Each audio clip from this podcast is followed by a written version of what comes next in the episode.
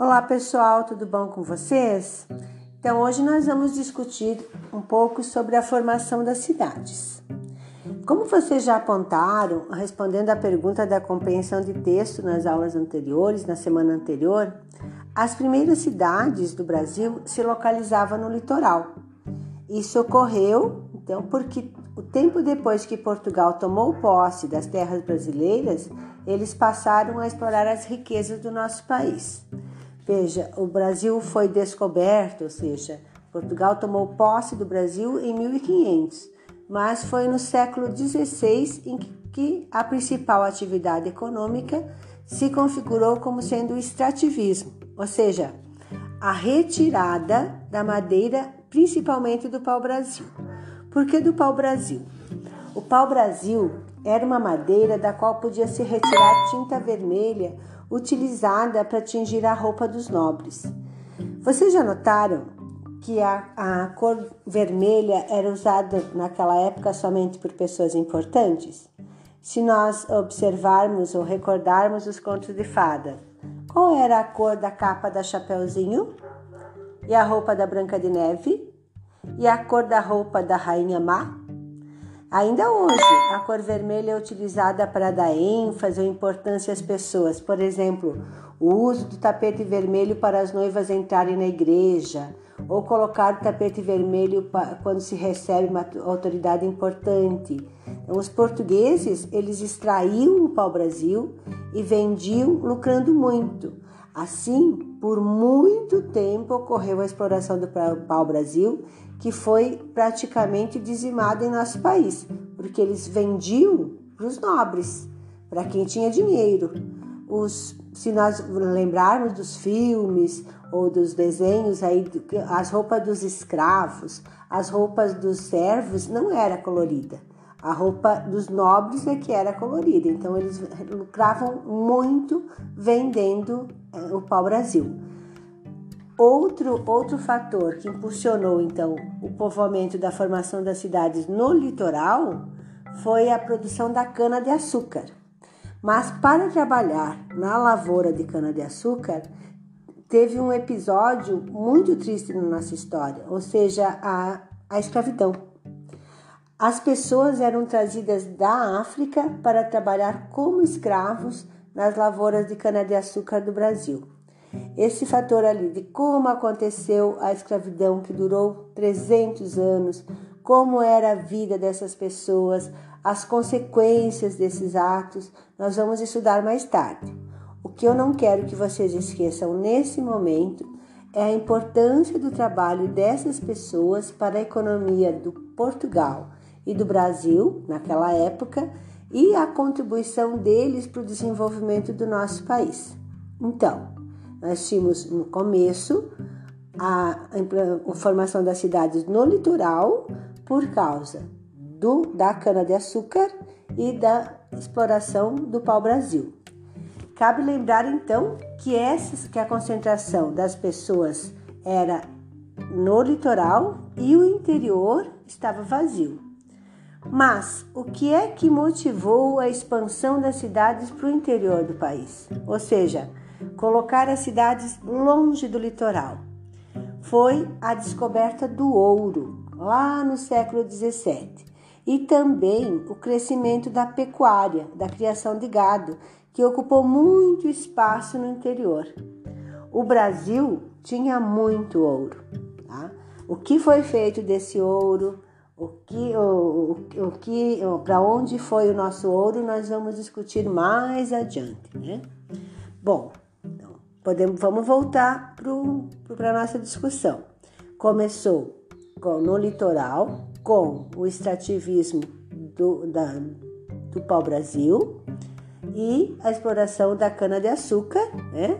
E aí foi se expandido para o interior por causa do ouro e por causa da pecuária que ocupava grandes espaços.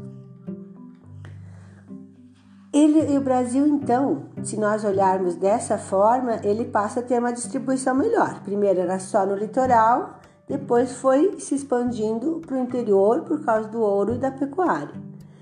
Aí o Brasil começa a ter uma distribuição melhor até chegar no século XIX. Já aí, o Brasil já não pertencia mais a Portugal, para Portugal, já era um país independente, e aí começa o ciclo do café e começa a expandir as cidades. Porque é, o caminho do café, ou seja, por onde passava o café, ele passava pelos estados de São Paulo, Rio de Janeiro e noroeste do Paraná. E aí a concentração das cidades passou a ser no sudeste brasileiro. Se nós observarmos, nós vamos ver que a concentração da população é bem maior né, nos, nos estados, nas, das cidades de São Paulo e Rio de Janeiro. Porque também nessa época começou então a desenvolver o transporte, com a construção de estradas de ferro para escoar a produção de café. E aí, com a construção de estrada de ferro, com a construção das, das, das, das linhas para escoamento do, do café, também foram se expandindo as cidades, porque eles produziam e eles precisavam vender. Então, eles construíam estradas de ferro para transportar o café.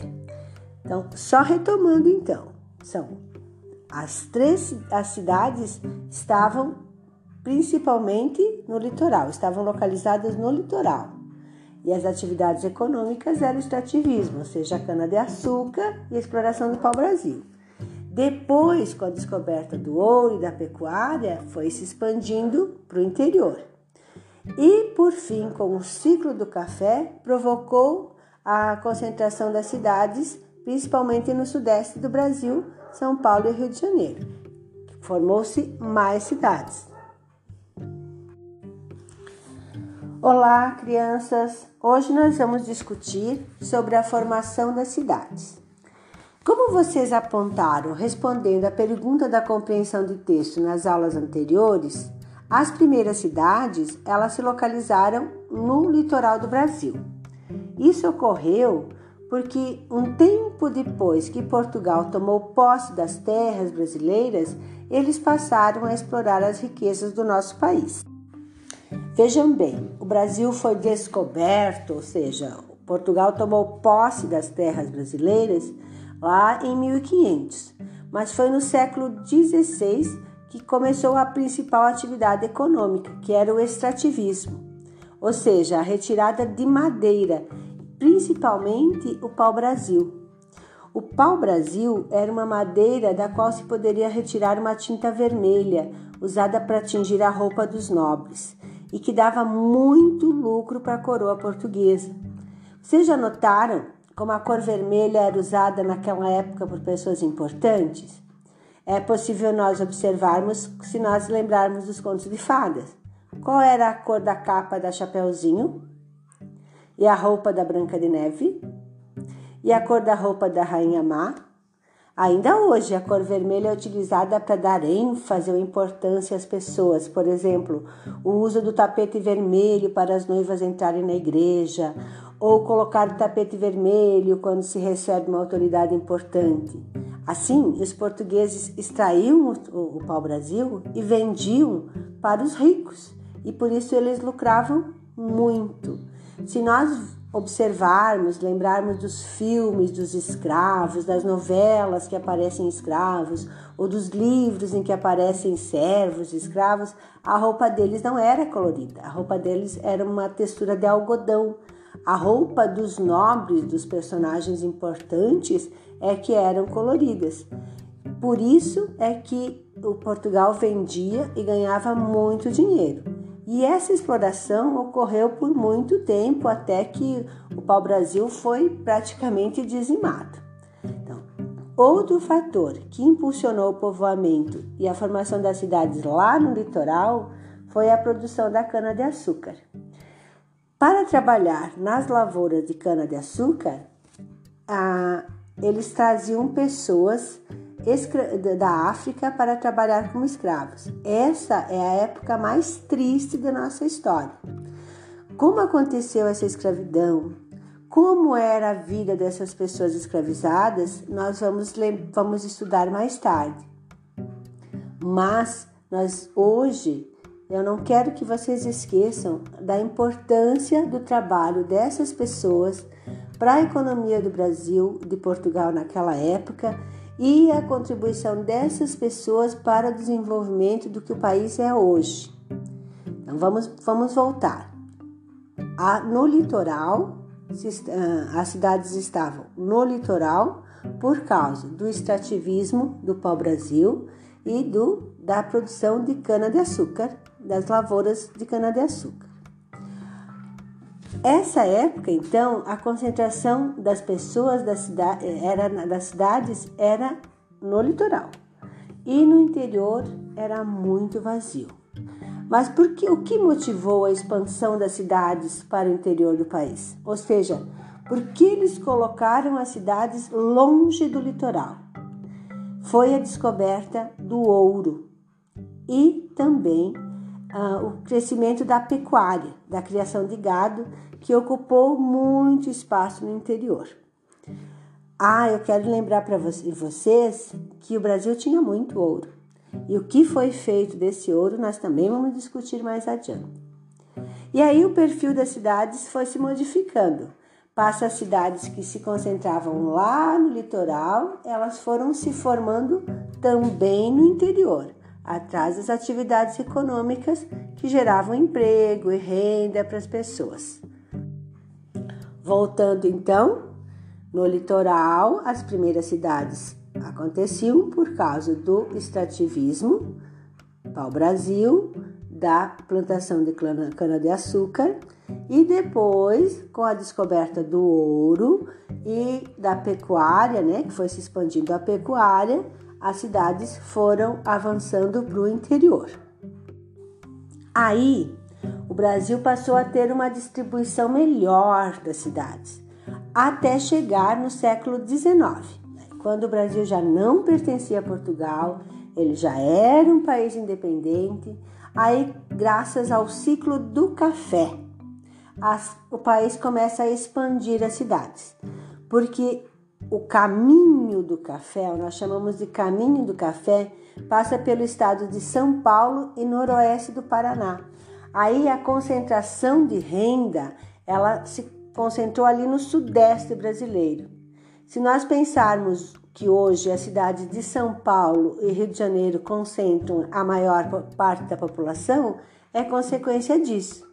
Aí nessa época, Começou-se também a desenvolver o transporte com a construção de estradas de ferro para escoamento da produção do café. Ou seja, eles produziam café e eles tinham que vender. Então eles construíam estradas para transportar o café. Então, vamos retomar. As primeiras cidades estavam no litoral e as atividades econômicas principais eram o extrativismo né, do pau-brasil e a plantação de cana-de-açúcar. Depois, a descoberta do ouro e a pecuária foram expandindo as cidades para o interior. E por fim, o ciclo do café, que provocou a concentração das cidades